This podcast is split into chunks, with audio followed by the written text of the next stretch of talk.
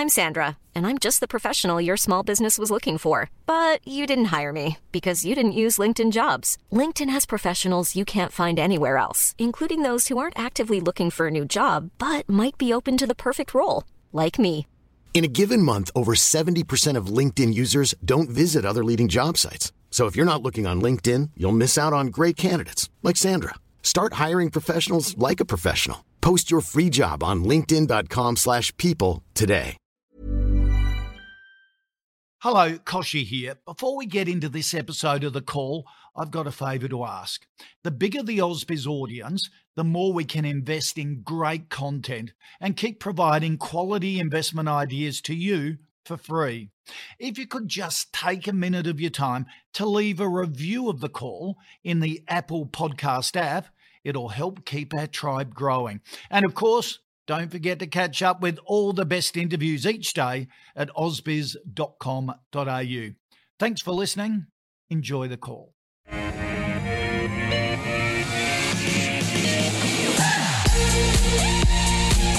Hello, welcome back to Ausbiz. Great to have your company for the next hour or so. This is a program we call The Call, where we take a look at 10 stocks that you suggest we put them to an expert panel for their adjudication. Today, Mark Moreland from TeamInvest joins the panel. Mark, good to see you again. Good Welcome. to see you, Kochie. And Scott Phillips uh, from Motley Fool joins us as well from the uh, Southern Highlands headquarters of Motley Fool. How are you, Scott? You well?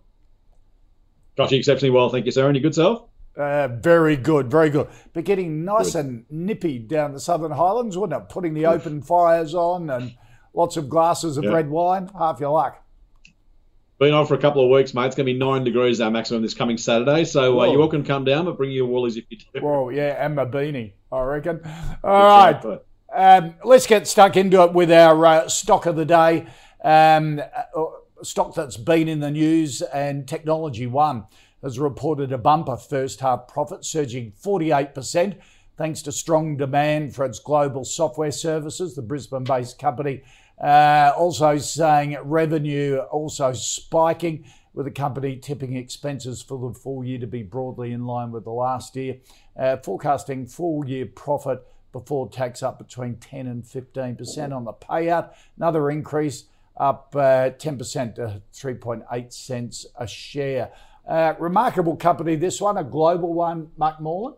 What do you think Yes, of the yes. update and the company? Well, the company's um, been a very, very long-term favourite of TeamInvest. So it's Right. a we call it a wealth winner. Yep. And what a wealth winner is is a company that reliably gives us very outsized returns. right. So uh, TNE's actually uh, delivered. I haven't checked the compound total lately, but it's around 30% a year compound. Wow. If you bought it a decade ago. Yeah. Uh, I originally I bought my first lot at 98 cents, and I bought it at two dollars forty, three something. You know, I bought it added to added to it Right. over the time. I haven't been a seller. This is, I would argue. So you've still had the 84 cent yeah, purchases? Yeah, yeah, yeah, yeah. Gee, you've done all right. Yeah, so um, it's been fantastic.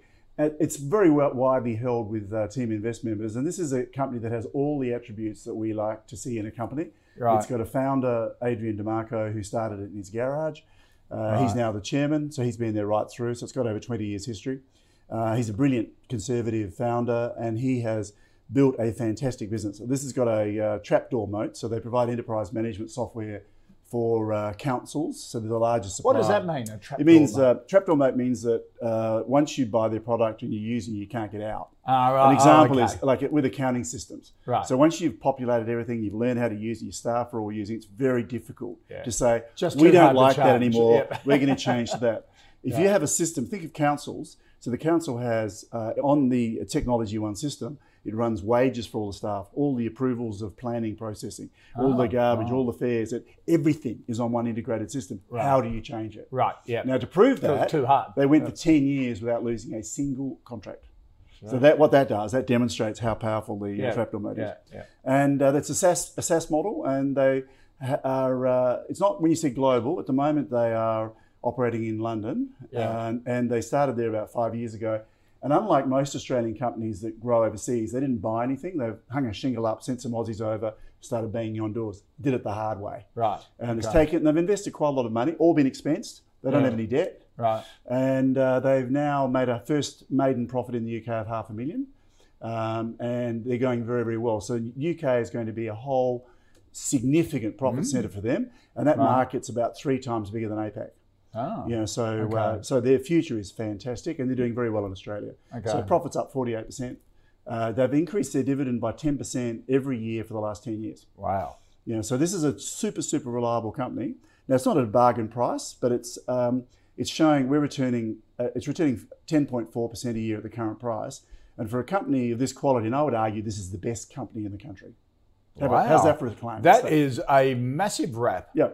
Um, so would you be buying it at nine bucks? Well, I won't because I've got lots of shares. Right, Um, right. I have I have had an order in at six ninety, which is now 690? Well, it's faded away, but I Right. like buying it when the market doesn't like it for some reason. But obviously, Okay. I'm way out of the money now. Do, does that happen a lot? Can we bring the five-year chart back up? Um, got him?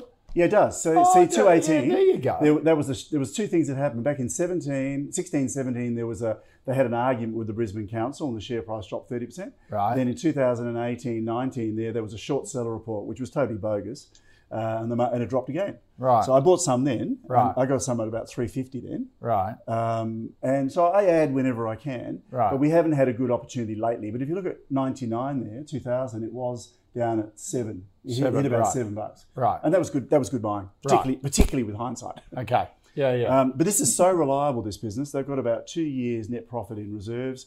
As I said, no debt. It's a reoccurring. Uh, they're 85% reoccurring. They get, they're aiming to get to 95% reoccurring income, meaning Right. that all their clients just keep paying ongoing um, uh, Yeah. subscriptions. Yeah. So it means they don't have, even if it's a downturn, it doesn't matter because Right. all their clients are basically government. So you've got uh, government departments, health, education, and, and councils. Right. So they all pay their bills. Yeah, there's no credit risk. yeah. Yeah. So it's fantastic okay. to buy. It's a buy. Even at, yeah, even at at nine dollars. Well, compared to For a new if- investor yeah, into new it, investors. If you're a new investor, you get ten percent super reliably with Yeah. with upside. Yeah. there's upside on that. yeah. Um, you might get fifteen or sixteen percent, particularly with the UK coming Right. in. Yeah, so. I have to say it's a buy. Okay. Scott, that was, I have never had a more glowing assessment on a company from Mark Moreland. Um, do you agree?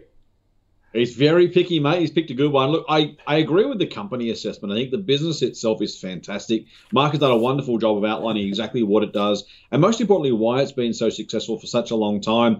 Plenty of people focus on really, really big total addressable markets. You want a global market, an Amazon like global market. That's great if you can get it. And you should take it, absolutely. But if you can just find yourself a really profitable little niche like government software, for example. I don't know two people who would have been super excited about that, right? If you said, look, I'm going to build software. Oh, great. Who for? Oh, the health department for the New South Wales government. You, you'd go, you know, you think, okay, fine, but you know, what are you, when are you really going to get big? When are you really going to do something? So it's a when you find a really profitable niche, and with that trapdoor moat that Mark outlined, really, really attractive. I love everything about the business. I can't come to a buy though. I'd actually. Uh, I'd be keen to throw this back to Mark. I, my, my numbers, I've got a P about 45 times earnings. True. I love the business, as he says, but even with 10, maybe 15 time, uh, 15% growth, um, I'd love to own it. I'd love to own it at a much cheaper price, but I'm just not sure I feel confident enough about a market beating return from here. There feels like a lot of the, the, the problem with great businesses, unfortunately, for, for new investors, is like Mark. He's bought it at 90 cents, done an absolutely stellar job. But once everyone agrees it's a great business, then it gets a great business multiple. And if that Right. multiple holds, then maybe you get a return that kind of approximates the earnings growth, which is fantastic. If multiple doesn't hold, it comes down for whatever reason. Again, as Mark's already pointed out, there are some buying opportunities. So I, I love the business. It's definitely one on the short list, has been for almost ever. Uh, when there's an opportunity to buy it, you want to be buying it at those cheaper prices. I just can't come at it at 45 times earnings. Yeah, yeah. When was it? Uh, just on that 12 month chart, was it last July at 760? Uh, just on the 12 month one. Got him? Just bring that one up. Um, when you say, there we are, uh, around end of December, January, around 760. And then again back in August, September, was down there as well. So if it got back to 760, Scott, around those levels, are you interested then? Ah, pr- you know what? I, Whoa. I'm going to be cheaper. I'm going to be cheaper than Mark. I, I just look. I just don't. I don't know. You want to be paying even 30 times earnings for a business Right. growing at that sort of rate. 10 percent growth is fantastic. Like, you know, a really good business, really solid business, grow at that rate forever. It's fantastic. If you wanted to use any sort of you know uh, valuation algebra and say, right, what does a discounted cash flow say, or a dividend discount model, or whatever you want to use, I, I, just don't know how you justify it. The only way you can, at least to my mind, right. and again, I'm happy to hear Mark's thoughts. He's much more an expert on the company than I am. But you know, the only way you can kind of continue to make money here or not lose money is if the market continues to agree the multiple is worth paying something starting with a three or a four. If there's yeah. a 24 multiple anytime soon, you'll lose half your money. Even yeah. if profits hold, if they grow at mm-hmm. 10 percent, you probably still lose 85% of your money. So that that's my biggest concern is if you want to buy these sort of multiples, you have to believe either the company grows into the multiple at a reasonably quick time, or the market always pays that sort of high premium, and maybe it does. And if so, that might be worth buying. But I, I can't quite bring myself to have enough faith at the current yeah. price, unfortunately, because I love the business.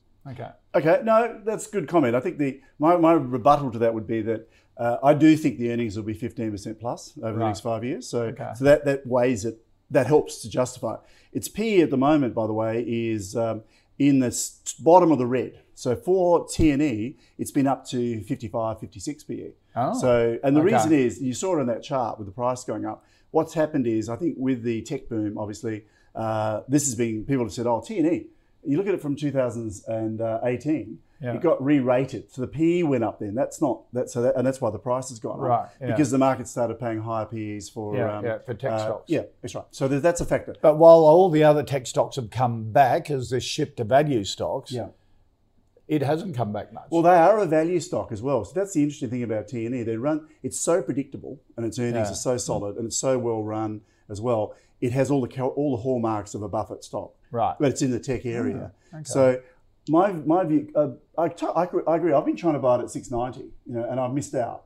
I, yeah. was, I was too greedy, and I would be delighted to buy it now at 750. Say. Right. okay. So to add yeah, to yeah, our position, yeah, and and the, the issue with the the PE ratio, I think it's going to be it'll stay up there now as long as interest rates don't go up. So I think it's the broader market issue of right. we're in a high PE environment because interest rates are so low. The cash rate is zero. Yeah. So if I can get 10% on a super, super, super quality company, that's good. Yeah. But our, our models, Scott's right, our model's assuming a terminal PE of 39 in five years. Right. So if that's high and it drops to 30, then my rate would drop by a percent or two. So yeah, there is risk on the PE, yeah, yeah. Uh, and that's true in a lot of stocks. Yeah. But I think it's really not about the sentiment of the company; it's about the uh, interest rate argument. So okay. if interest rates bump back to six percent or something, then yes, PEs would come down across the board. All right, okay, good discussion on technology one there, and uh, with a bit of direction from both Scott and uh, and Mark well, went a bit overtime on, on one stock. It's worth it. But it's worth it. Yeah, yeah. you know, we don't often get sort of this is the best stock on the share market from you, Mark. So it's worth spending a bit of time on. All right, let's get on to the uh, stocks that you want to take a look at. And Scott Patrick wants a view on Paladin Energy. Scott says uranium is having somewhat of a renaissance as a result of the move to clean energy, has bipartisan support for nuclear energy in the US. Wondering if you could get your guests to discuss their thoughts on Paladin, because it's a big uranium producer and explorer, Australia, Canada, Africa. Uh, the Langer Heinrich mine in, Namib- in Namibia is its flagship project. Uh, uh, uranium has always, for decades, has had so much promise. Uh, has it ever delivered, Scott? No, and this is the real challenge I think for investors is trying to trying to separate the trend and the promise and the possibilities and the would be's and the whatevers from actually what happens. You know, the, the old too good to be true probably is. Um, this is the challenge for uranium. There, there has never been, despite that um, alleged bipartisan support in the US, I mean, alleged from our questioner's perspective, but whether the parties actually end up doing what they say they're going to do is, is a big one, right? Because we know Japan's kind of pulling back, Germany and France are pulling back from nuclear power. The push is on for renewables around the world. Uh, we won't get into an energy policy conversation now, but the real question, of course, is Paladin's up five times in the last 12 months, fivefold. And the, the, the challenge, I think, with looking at something like a trend and saying, hey, these things look positive, should I buy? Is the share market tells you the market's already kind of realized that. Now maybe there's still more upside. So I'm not I'm not a, a fatalist. I'm not going to say the market is up, therefore there's no more to make. Because if I said that six months ago, the share is still doubled from that point. So I'm not going to say that just because it's up doesn't mean there's no more money to make. What I would say is that when you're hoping on a, a trend or a possibility or the macro sense, whether that's just pure sentiment or emotion from the market or from regulators or from whatever, you kind of have to then back that in to say, right, but how much am I paying? how much of that sentiment is left? If the market already knows it, uh, you know, you don't want to be the last person at the table. You don't want to be, you know, when the clock strikes midnight, you, you don't want to leave the shoe at the ball. So this is one of those situations where if the macro story works, then that's your that's the first tick off. Then go to does Paladin have, to your point, Kochie, your partly rhetorical question, does it have an attractive market? Does it have an attractive future? Do we see fundamental promise and fundamental delivery? Are they delivering on those results? And again, nothing, it's not their fault, but the market's not buying enough uranium right now to make it a profitable endeavor over any extended period of time. And I don't know that if you're to buy Paladin now, you're taking an absolute punt. You're saying, look, sure. maybe possibly the US opens more more nuclear reactors. Maybe possibly they buy uranium. Maybe possibly it's Paladin's product. Um, there's just too many what ifs there. Right. I think realistically, you want to punt on uranium, knock yourself out. Um, there's not enough to fundamentally recommend this particular company, unfortunately. Okay, Mark. Um, yes, well, I'm not. I'm definitely no uranium expert, uh, but what I do know about it is that Paladin lost $48 million last year. Yeah. So it's a ma- making a massive loss. It's running t- minus 21% return on equity, which effectively means it's losing 20% of its, e- of its equity a year, yeah. which is really bad. And I totally concur with what Scott said. Just because uranium looks like it might have a future, and by the way, it's just that's not a, any guarantee by any means, but let's say it does. At the moment, my understanding is the uranium price is pretty close to its cost of digging out of the ground, right. or less, which right. means you know okay. it's very hard to make money in uranium. So the price has yeah. to go up. Now the argument is because the US is saying we need to stockpile uranium as well, that's what they're talking about yeah. as well. Uh, therefore, the price is going to go up because most of these mines are shut. You know, yeah. well, they're not, they're not producing because they yeah. can't afford to produce because you're not getting paid for it. So that sort of says that there's an opportunity in uranium, but it's absolutely in the price already. Right. So okay. it's only, for me, Paladin, Paladin has probably only got one way to go right. unless the market wants to be crazier. Right. You know, which maybe it is. One thing I will add though is I do know somebody who I won't mention the name who's very, very astute in this area in mining and so on, and he's put in 20 million into ERA. Right. Now, ERA, uh, I think I think it's Jabiluka mine, which also isn't yes. producing. I don't think. No. But Rio, you know, he they think he thinks that Rio will make a takeover bid. They're a partner in it ah. to, to, ah. take it out because once the uranium price starts going up, they can re they can get the mine going again. Right. Which is okay. an easier thing to do than a lot of these other mines, which right. are more potential mines rather than right. it's already there. See, there are a lot of mines. What you're saying is there are a lot of uranium mines mothballed yep. at the moment and easier to start up than start a new mine. Yeah.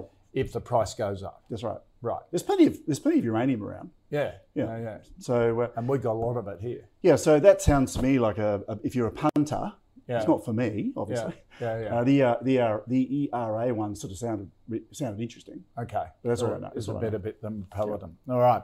Okay. Uh, June wants a view on mineral resources, uh, mining services company with a portfolio of operations in lithium and iron ore and a bit in copper, isn't there? Uh, Mark, what do you think of mineral resources? It always comes up, mineral resources, even yesterday uh, we had uh, Rex Minerals come up on the call. Mathan and Gaurav say, no, not in Rex Minerals. Uh, go in Mineral Resources or Sandfire if you want exposure to that. And it's uh, Mineral Resources comes up constantly from, and particularly some some of the direct lithium sort of plays yes. on the market, whereas the experts say too high risk, direct lithium. If you want an exposure, go mineral resources because it's like a portfolio of operations. Yeah. Oh, okay. Obviously, I agree. Uh, right. Min, Min's another favourite of TeamInvest. I think ninety right. percent at least of our members own Min. Uh, why? Yeah, uh, it's a fantastic company. so, yeah, so we know Chris Ellison very well. He's the uh, he's the founder CEO. He started it and he's built this into an eight billion dollar uh, business. So he's a billionaire and he operates out of Perth. It's WA. He started off by buying secondhand crushing plants in countries where the mines went broke and then pulling them to pieces and shipping them back to Australia. Ah. And then doing contract crushing work for Rio and BHP for their small deposits where it wasn't worth their while to build right. serious crushing plants. And he's built it from that. Ah. And he's, he's a, just a brilliant entrepreneur. He, just, he can make money in any environment. Right. Um, he's now, this year, they reckon, he reckons he's going to produce 90 million tonnes of iron of their own. Because right. he's bought he bought some mines for nothing right. when the when the price was low, right. yeah, small ones. Yeah, yeah. And then he's got mobile crushing plants. So ah. and he's at a Gen two. He's the lowest cost crusher in the country. Which, if you've got a low cost moat, as in you're the cheapest, yeah. you're going to be the last man standing when the right. prices go down. If they go down, yeah. So yeah, the his cost I think is about eighty dollars a ton. I think Fortescue is running at twenty or something. So he's right. a higher cost producer. But when the prices are two hundred plus, yeah, yeah. he's like, come on in. Making, anyway, that's one thing. The other thing he did is he bought into lithium about fifteen years ago and bought a, a two. Bought two. One was called Mount Marion, which he paid uh, peanuts for uh, at the time because it was before before lithium was sexy. Yeah. And he turned that into a significant mine that's exporting to uh, China and so on, and it makes spodumene. So a lot of the talk about lithium is all about gunner companies. Yeah. You know, yeah, oh, they've yeah. got these great resources. Mineral Min has been producing for years. Right. And then they, the other big one, just to show you how smart he is, he set up a second mine called uh, Wodgina, and uh, he we don't know what his all-in cost is, but it's well south of 100 million. Right. And uh, he sold a 60% interest in it to Albemarle, which is an American lithium hydroxide company. Lithium hydroxide's the the fully processed lithium to battery to Right, get forward. yeah. That's the input Yeah. to the batteries Yeah. for 1.2 billion US. Yeah, that's that's what 1.5 billion Aussie for Yeah. 60% on 100 million investment. He's still got 40, Yeah. and he gets 40% of the Kemerton lithium hydroxide plant that Albemarle are building, which is over a billion. Wow. So he gets that as well, free carry. Right. Now, th- at the moment, as soon as Albemarle did the deal, which was uh, last year, they mothballed the mine. So he just got the mine ready for production, and they went, nah, we'll wait till we have the lithium hydroxide plant finished, and they take the full offtake of the mine for that, and it's all going to the US. Right. Okay. So there's nothing in their price yet for that. So he's got stat like well over like one and a half billion in cash. It's paying, I think it paid one dollar seventy dividend last year. It's currently about forty three dollars right. Yeah. uh, share price roughly, and we're showing it returning fifteen percent on a margin of safety and over hundred percent a year on our default settings. Gee. Even at this price. Yeah, yeah. We bought in. Uh, we, I made a lot of money out of this during the mining boom. Most of our members had it before 2012, Right. and we sold out when the mining boom was looked like it was it was coming to an end. The, the iron ore mining boom, Yeah. and then we bought back in at five or from five dollars Right. uh, in 2017. So 2000, into 2016, it bottomed. Yeah. Chris Ellison bought bought 30 million dollars worth of shares on market, and that was the the go button for most of our members to go. We're in. My mistake was I should have backed the truck up. so, because clearly it's gone from five to 45. Yeah. But the highest I've paid, I bought some um, uh, late last year at 29. Right. So I've added Okay. all the way up, Okay. but I think it's still cheap. Okay. Uh, All it's right. on a P of 10. Wow. Um, Scott? I'm gonna I'm gonna spoil the party again for Mark. Oh, Um, it's, not, hang spoil on, it's, a, party. it's a PE of 10. I'm, I'm not spoiling the party. All he owns the shares. He's made a fortune. Uh, he doesn't mind at all. Look, he, he- I, again, a bit like technology one, I completely agree with the summary. Um, I think what I struggle with is the gain in share price 12 months. We look at where some of that profit growth has come from. If you, break down the numbers, and Mark would know this, uh, half of the gain in profit, actually, almost, uh, I think it's almost the whole gain in profit last year. Um, again, Mark, maybe correct me, was actually from the iron ore price. They actually break down. Look, these these guys are, are great operators. Their their investor presentations and announcements are really really thoughtful and useful. Um, in a world where plenty of companies are just trying to spin their way through results uh, to try and convince you to believe what they want you to believe. Um, these guys do a great job in breaking down the underlying performance. Firstly, they report underlying results, not just headline numbers to make it look spectacular, because the results were really, really good on a, on a reported basis. Underlying was still very good, but almost all of that profit growth came from the iron ore price. And I guess to some degree, given the share price gains, that's kind of already factored in. But the question, of course, is where does iron ore go from here? i I'm on record as saying I would be betting against it staying this high. I don't have a time frame. I don't have a target price. I don't do predictions. Uh, but if you look at the gains, you know, 90% plus margins for BHP, Rio, Fortescue, as Mark's already mentioned. Even Mineral Resources making must be what 60% margins at the moment, even more maybe, um, on, on this sort of number. So great profits while the iron ore price is high. If it stays high, they will mint money for a very long time to come. If it doesn't, then those profit margins come back. The profit total probably comes back as well. Um, so I, I'm I'm I'm I'm almost inclined to uh, defer to Mark's better judgment on this one and better information. But if I look at the raw numbers and say, do I feel comfortable enough with the reported PE? I don't because I expect that. Uh, not that the numbers are wrong, by the way, but over time, I think the iron ore price comes back down at some Yeah. point, possibly even below their cost of production, which, as Mark's already mentioned, may require them to mothball So have they factored facility. any lithium into this share price or is it all iron ore? I'm sure it's both, Kochie. If you look at the, uh, if you overlay the lithium share prices that we've been talking about over the last couple of months with uh, uh, with mineral resources and both, I think that look that's my challenge. Again, it's it's one of those companies that I'd love to buy. I have no issue with any of Mark's qualitative assessment. It's a it's a wonderful business, uh, and it's one that I'd, I'd happily go back in time with Mark and buy it at five bucks. Uh, but uh, but we can't, you know, four and five. I'm just not convinced that there's enough left. Even when again, it's, it's a sentiment story. Even when sentiment changes, um, there's a great time probably ahead to buy this company when people don't want to love lithium, don't want to love iron ore. When the when the commodity price, when the tide's all the way in, uh, swimming against it is a really, really tough thing to do as it goes back out. So I'm probably going to give this one a miss, uh, but I'll be keeping it again, like Technology One, on the on the very short Okay. short list. So it is one of the better companies in the area. Okay, I'll just re- ref- uh, rebut a couple of those points. I agree please. with you about the iron ore price, by the way. I don't believe it's going to stay this high Oh, either. it's down to And- and- 180 overnight. It's isn't it? US. Yeah, yeah. Yeah, it's yeah, mega. Yeah, yeah. So of course it's not going to stay there. I think it'll stay there longer than people think. I mean, Yep. men think it's got about it'll be high, not necessarily that level, but over Yeah. 100 probably for the next five years. But even if you discount that, 40% of their revenue is not their iron ore; it's the contract crushing with Rio Right. and so on. So that's they get paid that regardless. Right. So okay. so so that's 40% of their revenue.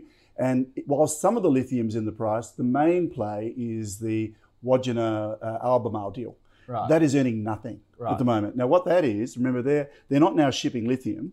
You know, they're shipping lithium hydroxide. This is the full value chain. Yep. So what he's done is he's gone.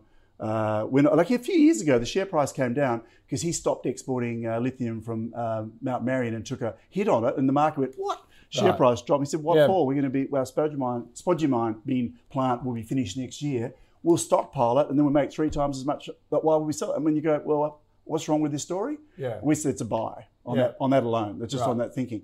But when Wodgina becomes, uh, sorry, when uh, uh, Kemerton lithium hydroxide plant starts exporting, which is due, by the way, late this year, you know, so it's not far off. Right, That's yeah. a whole new income stream. yeah. So I think that'll more than swamp any loss they make on their own Okay. uh, iron ore mines. But other than that, I agree iron ore is not going to go down.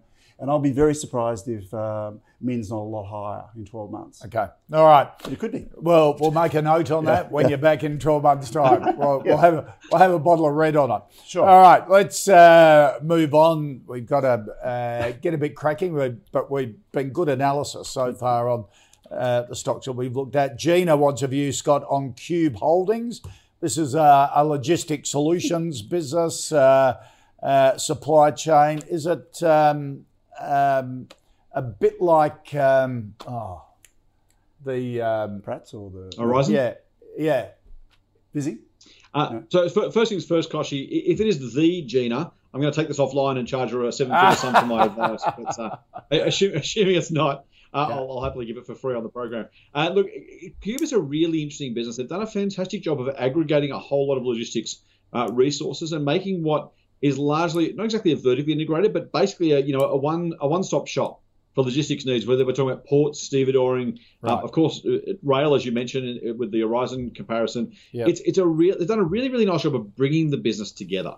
The problem I have with it is that they've kind of bought lowish quality businesses together. And when I say that, I don't again not, not meaning to cast aspersions on them, but it's very very difficult for capital intensive businesses to be really really strong high performing businesses. They just they just tend not to be. Yep. At some at some cycles you get a lot of operating leverage because if the operating costs are so high and r- roughly fixed, any revenue growth, actually the extra revenue is really, really profitable. You don't have to move those fixed costs around much. But for the rest of the time, the other 80% of the time, when things aren't extremely good or extremely bad, they're kind of moderately ordinary. Um, and that generally tends not to be a great way to invest. Um, you can see, you know, the, the volatility of the share price there as as goods were, were expected uh, to not move around quite so much and deliver quite so much profit. We know there's supply chain constraints, of course, around the world at the moment. I'm just not a fan of the business, and at the moment it's trading at 44 times earnings, which Right. Yeah. you know, if, if I can't if I can't justify it for technology one, I certainly can't justify it for Qube. Yeah. Um, Yeah, yeah. Again, I get the business. Like it's it, they've done a really nice job of bringing together a manager, a bit like Alan Joyce at Qantas, right? If you do a spectacular job running the airline, you might stay in business. That, that's Yeah. about the best you can hope for over the cycle. Yeah. Qube's kind of the same. Done a really good job building the assets, bringing it together, creating a, a holistic operating company. I just don't love the, the underlying fundamentals, and I certainly don't love the price. Okay, Mark. And co- totally concur with everything uh, Scott said. It's also you know, a good measure we use is a return on equity because the return on equity is you know, what are they earning Yeah. for the capital they're deploying in the business. And as Scott said, this is a capital intensive business, so you wouldn't expect them to have a higher return on equity. TNE, for instance, return on equity is over 40%. Right, Uh, these guys are 2%. right. Now, the trouble with 2%, return on equity over the longer term typically becomes a speed limit on what the earnings growth can be. Right. So if you've got a 2% uh, ROE, you can't really make more than 2% No. unless it's PE expansion. Okay. So what that means is, and because the PE is high already, the return at the moment on the current share price for us is negative 8.4% per year for the next five years. Okay. So what our model says, if you buy Qube today, uh, you will lose 8% a year for Okay. the next five years. So right. That doesn't if it was on a PE good. of 10, Yep. it would be okay. Yep. I don't think Gina wants that negative return per year. All right, Gina, thank you.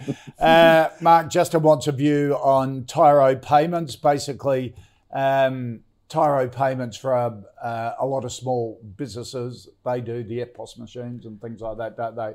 Yeah. Run them. Uh, had a bit of a meltdown uh, a couple of months ago. Recently, though, bought a digital payments business called Medipass Solutions in the last month or two. What do you think about Um, well, I, I know I know this business quite well because one of the founders I know well, Right. And uh, he tried to get me to invest in it originally, and I never did because I know a lot about payments, and it's a horrible business to make Yeah. money because the banks control it, and they came into the market to compete with the banks on acquiring transactions. So Yeah. this is dealing with the merchants.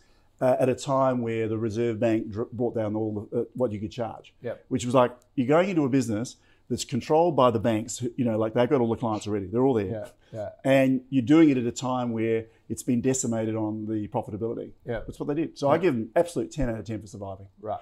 Uh, since then, they've turned it into a full bank. So they have Yeah. a full banking license and they're progressively building banking type products. So this is really the next bank in Australia. And Right. it could end up being very, very successful. My friend founder's gone now, so he's not there anymore.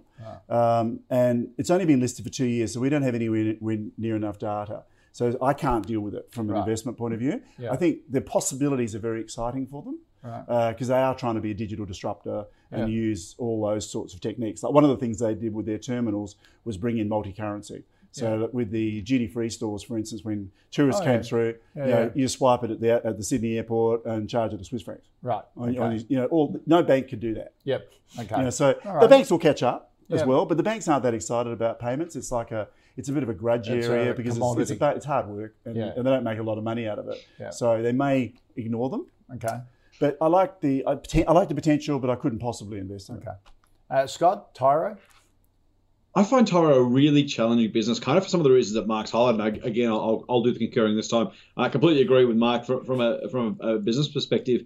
On one hand, you know, I look at the business and say, how on earth did the banks let a a third party payments provider get between them and their customers? You know, the old rule of, Yeah. of business is never let anyone get between you and the customer. Mm. Once you let Tyro come in and say, hey, we'll do this for you, it's a bit like Afterpay, right? Afterpay are now offering savings Yeah. accounts, right? Now, whether or not that's a good investment, different question. But if you're a bank and you're letting them take your credit card business, then maybe they're going to take your savings business. Now, maybe you don't care, maybe you do care, but at some point, all of a sudden, you're going to turn around in a few years' time and say, hey, where did all those customers go? Why did we not do something at the time?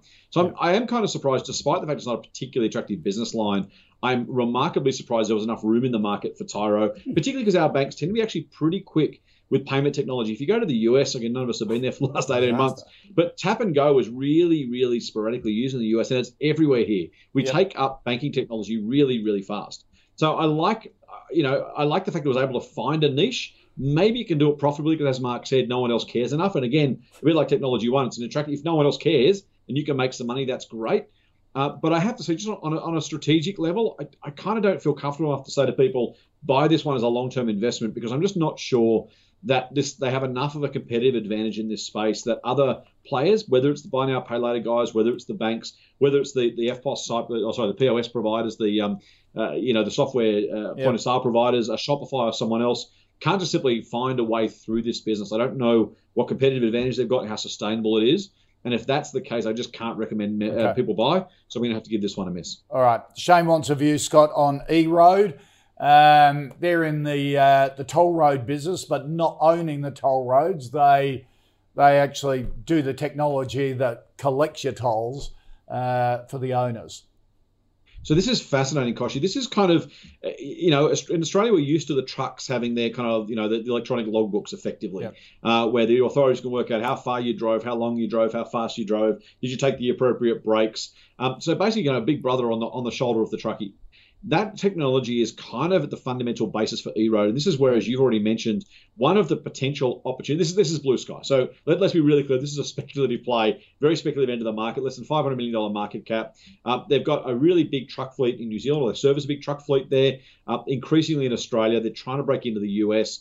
But as you rightly say, they're kind of big player. At least people are looking at it as a as a potential really big, you know, ten bag, twenty bag kind of return. Would be if and when we end up with some sort of congestion charging, or the idea of particularly when we have you know electronic the electric vehicles who don't use fuel, the government won't be able to make money from fuel surcharge. They'll start to look at some, some sort of excuse me, kilometre surcharge, some sort of basis of how far you drove, will depend on how much tax you pay. And these guys are positioned beautifully to be To a, a provider, a potential provider of that sort of service. So E-Road big, big, big blue sky in all the good and the bad ways, right? No certainty about that whatsoever. Uh, it could come to absolutely nothing. The truck fleet they have is real, and it is that they are delivering really good, uh, you know, um, software and services, hardware as well for that uh, industry. If they get into the US in any significant size, just in that, they'll probably pay off the share price. If they don't, by the way, the shares are too expensive, so that's why it's right at the speculative end. Um, but if they can deliver some sort of US penetration in trucks, that'll probably justify where they are now. The big, big upside, if they get there, is that idea of some sort of you know pay by the kilometre um, congestion Okay. style charging these guys might want to provide for governments around the world. So yes or no for you? No, it's too speculative No, for me. too speculative, I understand. yep. I understand the punt if people want to take it, but it's not not an investment one. Okay. Not investable for me. Only a Yeah, and, listing and, for he- you? and he listed in uh, September last year. Yes. Hasn't even got a. There's no reported earnings yet. Right. So I didn't even know they had a fleet in New Zealand. It's based in New Zealand. Yeah. I didn't know they had the, a truck fleet over there, but they. I So I have no baseline even on what their earnings are for that because there's Okay. zero data. Yep. So and even if there was, I wouldn't be interested because, Okay. as, as Scott said, it's way too speculative, and we'd want to see how it's going first, not a TeamInvest. But but a New Zealand tech company, New Zealand produces good tech companies. well, they had I Xero, right? Xero, yeah, yeah. course, yeah. Yeah, yeah. Um, Yeah. PushPay came out of there. Yeah, a lot of them. All right, let's recap the first five stocks. Running a bit behind at the moment. Uh, technology one, a yes from Mark. Um, he says it's the best listed company on the share market. Uh, Scott agrees, but the price is too high. If it came down to around 750, he'd be interested. Uh, Paladin, a no from both of them. Mineral Resources, Mark uh, really likes it at these current levels. Uh, Scott again agrees, great company, but the multiples are too high at the moment. A no for Qube, Tyro, and E-Road. Uh, here on the call, we've been tracking our own fantasy portfolio since July 1, thanks to our partner NAB Trade. Any stocks that gets two thumbs up goes into the portfolio. If it comes up again and doesn't get unanimous agreement, like E-Road was in the portfolio, now comes out because uh, this panel uh, doesn't agree on it. Um, let's take a look at performance last week, up a percent for the month, down one and three quarter, up 28.5% since the start of the year, some of it, or since July 1. Uh, some of the stocks added Abacus Property Group, uh, Universal Store, Nanosonics, Netwealth, Janus Henderson, and Smart Group. Some of the stocks removed AUB, City Chic, and Atomos to find all the stocks in the calls portfolio, ausbiz.co forward slash portfolio. Uh, quick programming note we delve into the latest Australian private capital yearbook report, jointly published by the Australian Investment Council and Preqin um, on how the private capital market fared in 2020. The Australian Investment uh, Council CEO Yasser El-Ansary uh, joins the team at 1:40 p.m. All right, uh, let's get into our second five stocks. We'll need to pick up the pace a bit, fellas. Uh, Scott, Wesfarmers. Darren wants a view on it. Um, it's always been described to me as a listed private equity business. Uh, fingers in everything from Bunnings to um, coal mines and the whole lot. Officeworks. That's what I love about it, Kochie. I love the fact this is basically a holding company for whatever assets it wants to buy. It's, it's almost listed private equity, listed investment company, you could almost call it. I mean, it's not Yep. investing in, in equities in the same way that a traditional Argo or an AFIC might be, but realistically, this is a business that ha- you know exists at, at a board level and kind of at a senior management level, and then nothing below that, because everything below that is operational. Whether it was Yep. the Coles business they bought and then sold, for example, um, that, that it's a really nice way to kind of run a business if you can run it well. If your discipline is in the buying, the operating, and hopefully the management of those operating units rather than actually operating them yourself. That's the big opportunity. Woolworths can't get out of supermarkets anytime soon, right? It is Woolworths. Wesfarmers was able to buy Coles and then sell Coles. It'll buy something else, sell something else over time. As you say, the very, very best retail business in Australia, um, it's got to be close to the world, is Bunnings. And I don't mean that just because I love the sausage sandwiches or the chicken coop, Kochie, that you made fun of me for last year. Uh, it- it's, it's also uh, just the the returns on that are spectacularly good. Mark mentions return on equity. Last set of numbers I saw it was 60% return on equity, which are just mind-blowingly phenomenal. They are just uh, outrageously high numbers. It is literally the best retail business, in- definitely in Australia, probably in the world. Officeworks, by the way, not too far behind it. Um, so, what- but yeah, West Ham's done a really good job of buying a high-quality portfolio of assets. I like the business a lot. I think it's a really high-quality one. It's one of those very few bottom draw stocks that, you know, if you made me hold it for 25 years, I wouldn't choose to. But if you if you said, look, you got to have half a dozen. Wesfarmers easily be in that list, almost for the reasons I said, because it's a, a listed investment company, come as you said, listed private equity mob. They can get in and out of businesses. They're not tied to an industry or a way of doing business. That makes them a really attractive idea. Unfortunately, and this is probably going to be typical through the rest of the program as well, we've started off this way. The P is just phenomenally high. It's 29, 30 times earnings. Now, maybe it is market sentiment, as Mark rightly points out. Maybe a falling tide does lower all boats, to, to, to torture the metaphor. Um, you know, maybe as rates go up, everything comes down. So maybe this isn't dramatically overpriced relative to the market. But at 30 times earnings, I just can't yeah. come at Wesfarmers. The growth just isn't there across the portfolio. Give me Bunnings. If Bunnings was listed separately, I'm, I would not be surprised if it was worth more than uh, Wesfarmers itself, ironically. So maybe if you thought it was ever going to be broken out or, or split up or spun off, there's some value there. Um, okay. But short of that, I just don't see how it's going to be able to for investors. Yep. Uh, I agree with all that. I mean, Wesfarmers has always had a, a well-deserved reputation for being very, very good managers. Yep. Um, the uh, what was his name? Um, the CEO for a long time, Goyder, Richard, uh. Richard. Well, he, he's he's got. I think he's gone completely yeah. now, but he's, he's out of yeah, it now. And he was, he was now chairman of Woodside Qantas right. that's, and that's the right. AFL Commission. Oh, is that right? Okay, right. Um, so he's not there anymore, and he was really no. a driving force. So. Yeah. Uh, I, I, I, agree with uh, uh, uh, the sentiment so far. The problem with the high PE uh, is that we're showing a return at the moment of about four and a half percent on our default. So if you want a ten percent return, you couldn't pay more than forty dollars for it. Okay. Now it was forty dollars within the last twelve months, thirty nine dollars right. back in yeah, um, yeah. Yeah, in June, June, last, last year. year. You know, so so it's just too expensive. Yeah, I've got the return on equity of the group at twenty four percent, which is still outstanding. Yeah. But I wouldn't compare this to TNE. Right. Okay. so, oh, he's, he's not going to let it go, Scott. All right. Uh, Bryce wants a view, Mark, on ALS. The uh, okay. uh, basically they're a laboratory testing group, aren't they? Are, they? But they in in mining, pharmaceuticals, agriculture, just refinance their debt. Yeah. We, now we used to like this company. Right. Uh, years ago, it was one of our one of our uh, wealth winners, and then they they stuffed it up. Basically, what right. they did is they made a uh, major acquisition in the US of a company called Reservoir, right. which was similar business, and um, they they paid a lot for it, and we right. thought it was too much at the time. Proved to be too much. Right. Okay. And it was what, whenever a company talks about a transformative acquisition, yeah, uh, sell. Right.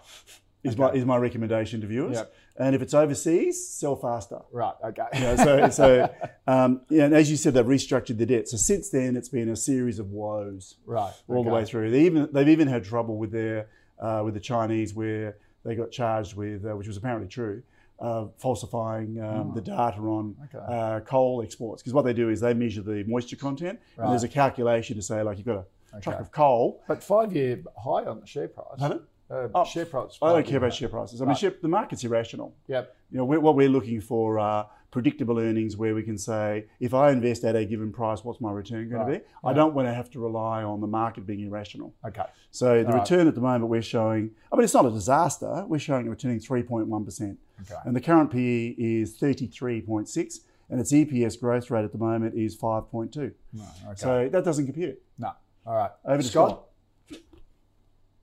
I can't disagree. If you look at the earnings over the past 10 years, if, if you pull up the graph, it is just like a wave. It's just an oscillating wave of kind of ordinary, decent, good, then back to ordinary, then back to decent. And it doesn't it doesn't go, you know, yeah. it, it follows the, the, the pattern it literally finds a new low and sort of drifts higher for a couple of years and drifts lower for a couple of years and drifts higher for a couple of years. There's no shocks, there's no uncertainty. It's just that it seems to be a cyclical business. The problem, of course, is that's okay. Cyclical businesses are okay if you pay a decent price, but the current year's earnings are actually less than the same earnings 10 years ago. Right. And so you've right. got a situation where, despite its best efforts, it's in mining, as Mark mentioned, it's in food, it's in chemical testing. Um, you know, it should be a growth industry. If, if you kind of were a thematic investor, you look through the industry and say, hey, where can I make some money? Hang on, how about how about mineral testing, food testing, chemical testing? Thinking, well, gee, that's a that's a great tailwind industry. Why wouldn't you want to be in that business? Turns out that ALS at least can't seem to find any growth for love nor money, at least at a profit uh, line. So it's just a business that at the current okay. PE you just couldn't pay more than. As they cost you, it's gone up. So if you've owned it, wonderful. I'd be selling and taking the money quite honestly because I don't okay. see how, Absolutely. unless Absolutely. unless something changes dramatically from the trend, it's going to be in that sort of cycle for a very long time to come. I think. Okay, all right. Linda Scott wants a view on Orthocell. This is a really interesting sort of biotech medical company, isn't it? They uh, produce cellular uh, therapies to repair bones, tendons, nerve, cartilage. Uh, they've got some products that are uh, going through development in the US as well. really, really cool tech, Kochie. One of those businesses that, frankly, you know, they go with my best wishes. You know, we, would love these businesses to do well because if they can create some yeah. some novel or, or, improved medical processes, technologies, drugs, uh, the devices, and actually improve people's health and lives, then you know what, you know, all, all power to their arm. Hopefully, they do incredibly, incredibly well. The problem is we're not here for that. We're here to invest, and over the last ten years, it hasn't made a red cent. Uh, yeah. And I, I, just, you know, that that is if you reckon E-Roads is uh, E-Road is, is speculative, these guys maybe possibly finally they come up with something. Maybe there's a market for it. Maybe they can sell it, you know, at scale, uh, make a commercial profit. How much will that profit be? Well, we still don't know that either. So hopefully that profit's enough to justify the current share price. That's again a lot of ifs. You just can't buy this on any any fundamental basis. Uh, it, you know, ho- hopefully, as I said, they do well for their shareholders and their potential patients. But there is absolutely nothing to recommend it fundamentally as an investment. I couldn't go near this one. Yep. No. I totally concur. And another thing, just I'll mention, is if you look at their uh, shares outstanding, from 2014 they had 3.9 million. It's now currently 184 million shares. Wow. So you think about that. So that's massive yeah, dilution. so massive dilution. And what that, why that is, is they're currently they're running at about 20% per year uh, their level of burning their capital. Right. So they've been doing that all along. So what that means is virtually every couple of years they have to do a major capital raising, which right. means you've got to sell the story again. Yeah. Uh, on the on the and obviously the and I haven't read it, you know, so I don't know what the story is. I'm, I I agree. You wish them well because it sounds like great uh, great technology, but yeah, that's the other problem. So even if they are successful down the road, eventually, even if you're an early investor, you might if you haven't contributed all the way through, and you, you'd be glad you, if you haven't. Yeah. yeah. Uh, you wouldn't have much because right. because you, you're so diluted. Yeah. You know, it's like one percent yeah. You know, of what you've uh, what. Uh, and it's all in the timing, isn't it? Well, it's too uh, hard. With, with it's these hard. ones, it's just too, too hard. hard. When mm. when you've only, as you both keep explaining to me regularly, quite quite rightly, you have ten to twenty stocks in your portfolio. Um, why do you need to go for the hard ones when there are so many easier ones to yeah. make some money out of? Um, Mark Samir wants a view on Stockland, the uh, the big property group, which has a portfolio right across the the board, does it? In, it, it does. in retail, commercial, and also even down to um, retirement villages and. Yes, yeah, it has. Like I mean, it's not a bad company. It's it, it's, it hasn't performed that well. It, it, from our point of view, it fails on return on equity and return on capital, which is quite low. It's about seven and five, which is yeah. too low for us. EPS growth rate for the last six years is average 0.8 of one percent. Yeah, oh. with good stability, which is you know it's not for the last six years. Yeah, that's not even what that is. That's not keeping up with inflation. Right now, unfortunately, a lot of these uh, uh, property companies have gone up massively on PEs, which is surprising considering you know corona potential threat yeah. impacts and stuff yeah. as well. So it's in the red on the PE as well. So the PE ratio at the moment, uh, I'm showing it as 17, and for them that's high. Right. Uh, and the return therefore is 2.6. So right. it's not that it's bad. It's yeah. just it's just very, very mediocre. I'd call why this a mediocre it, Why would company. it be so high in the market's view when there's all this uncertainty around whether people are going to go back to the shops or they're going to go back to work in terms of commercial towers? Well, there's a lot of money out there chasing, looking for things to invest in. Ah, right. But okay. I can't, I can't explain the market how how why it, why it bids something up. Yeah, yeah. You know, it's a sentiment thing. But yeah. to me, you know, just looking at it on uh, at a fundamental level, I wouldn't be able to pay more than, um, in fact, I can tell you how much I, we'd pay for it if you wanted to buy it. Yeah. Uh, Three dollars twenty-two. Okay. And it's currently uh, four fifty. Four fifty. It's got a long way away. That, that's a long, long way short. And that's to that. get ten percent. Okay. Return. All right. Scott, what do you think of Stockland?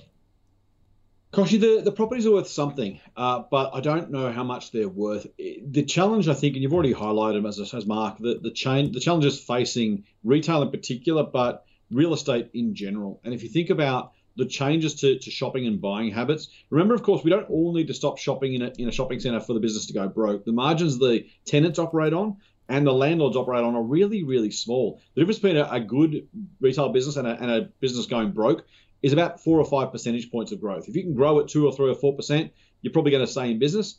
If you start declining at two or three percent as a retailer, that's effectively your entire margin gone once you paid for the fixed costs. And the landlords are kind of the same business. If you look at the returns you get owning these things, they are really, really small, normally leveraged up. Uh, we saw during the GFC, remember that was a while ago, but for those yep. of us with a, a, bit less hair than others, uh, not including you, Mark, uh, we uh, you know remember back to 2008, 2008, 2009, where Centro went broke, um, basically because it had a whole lot of debt and the assets weren't worth anything all of a sudden. The business of, uh, of Stockland, well, not largely, but partly, is in those mid-tier retail outlets. They're not Westfield, and they're not generally speaking in the neighbourhood convenient shopping centres, and they're the ones I'm really worried about. The, the whole hollow out middle. So you know, my mother this morning about banking. She's saying, look, in her in her neighbourhood, the local banks are gone. She's got to go down, you know, four or five suburbs away to go to the bank now. Those shopping centres that are that mid-range, you know, wh- wh- do you bother going to those anymore? You go to your local Woolies, you go to the, the big Westfield down the street, or you know, a few suburbs across. You're probably not going to the one in between, and they are going to go broke first. Stockland generally has lower quality assets than say a Westfield, and generally less convenient than some of the neighbourhood shopping centres. I think that leaves them in no man's land. So I, I'm not going to go there. I could be entirely wrong. But if you look out five or ten years and you can't say to yourself, why will Stockland be A still around and B bigger and better than ever? You want to be paying a very, very low price if you can't answer that question in the affirmative. And I can't answer that question in the affirmative. Unfortunately, the P is currently 15 times. So investors are paying up Right. the question you asked, Mark, uh, well and truly for a business that maybe it's fine. Maybe it finds a way in, in a post online world. But we've learned to shop online. We may not even do it as much as we did last year. But you don't need to lose that much to jeopardize some of these businesses themselves, i.e., the tenants, the retailers, and when you lose a couple of retailers, the tenancies themselves, the landlords, start to struggle. I, I wouldn't be going near Stockland. Okay. All right. Our final stock, Jane wants a view on uh, hotel property investment. Scott, the uh, obviously, as the name implies, um, uh, invest in in the hotels. Uh, they just bought um, what six more hotels in the last couple of weeks. Uh, uh, valued at $32.7 million all up, uh, all settling uh, around June.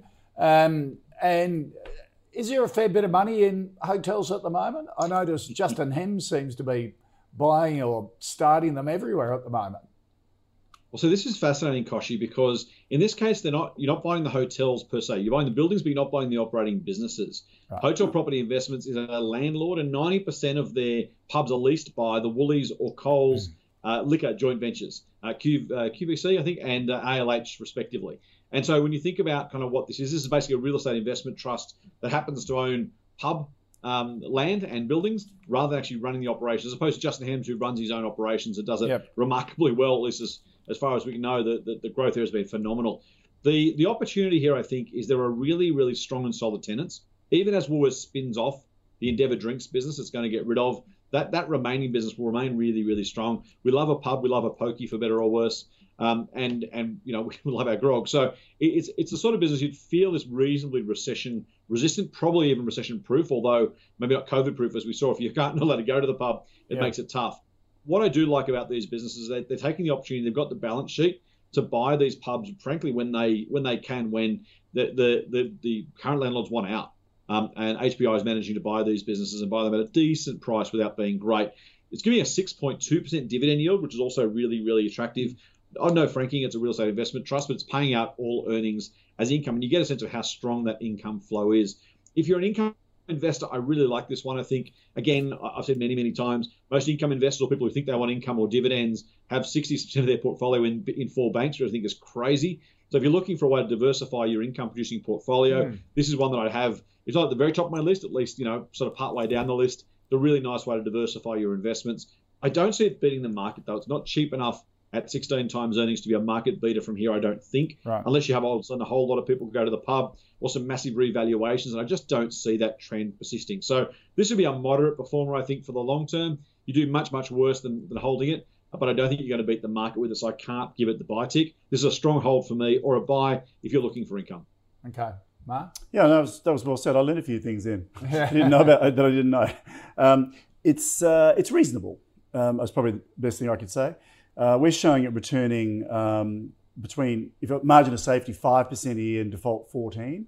So it's in the middle of its PE range at the moment. So it's not in the green, which is the bottom quartile, Right. uh, but it's okay. And and the point of the six percent dividend, six percent dividend is pretty good um, at the moment. So if you're if you're looking for income, it's not easy to get six percent around the place. This is pretty solid. It's not going to go anywhere. Yeah. Um, uh, the growth rate, its EPS growth rates is growing at seven percent, but that's probably because of acquisitions. You know, so they're adding pubs, so their Yeah. earnings are going up based on that. Right. Uh, but as uh, Scott mentioned, they're not running the pubs, which is um, uh, a lot better. They're just the the, uh, the landlord. So I think it's okay. Okay. Yeah. All right. it So would, a team investment you do a whole- excited about it. no. Yeah. But you do a hold. uh, Well, but if you want I mean, if good you- income. you- I think it's a, it's a reason it's a reasonable buy, reasonable safe buy. if you want 6% dividend and maybe a total return of 10%. Sure. Okay. You know, that sort of number. All right. Let's uh, recap the final five uh, stocks. A no from Wesfarmers. Uh, great company, but just um, share price really high.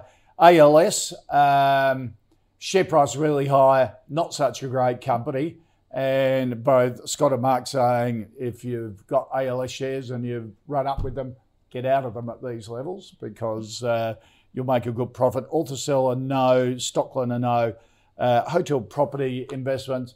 Um, if you're after income, then um, certainly look at it for, um, if there's a, a, 6% yield on it.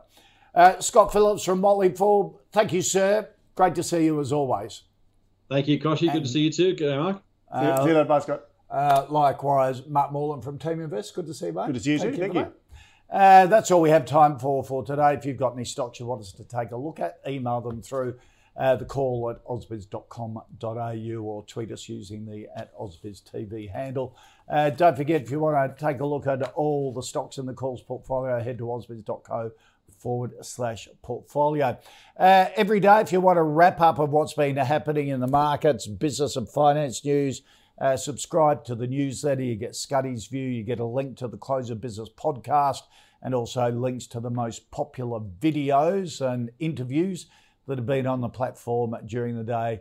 You'll find that at ausbiz.co slash the COB. And uh, on the Startup Daily Show, a bit later today, 2 p.m. Eastern, we talk everything startup, scale ups, venture capital. Sasha Reed, the founder and chief executive of Hyper, a global platform helping people turn their ideas into successful technology businesses, will be joining the team. That's coming up on the Startup Daily Show. So, a lot happening on Ausbiz. We'll be back after the break.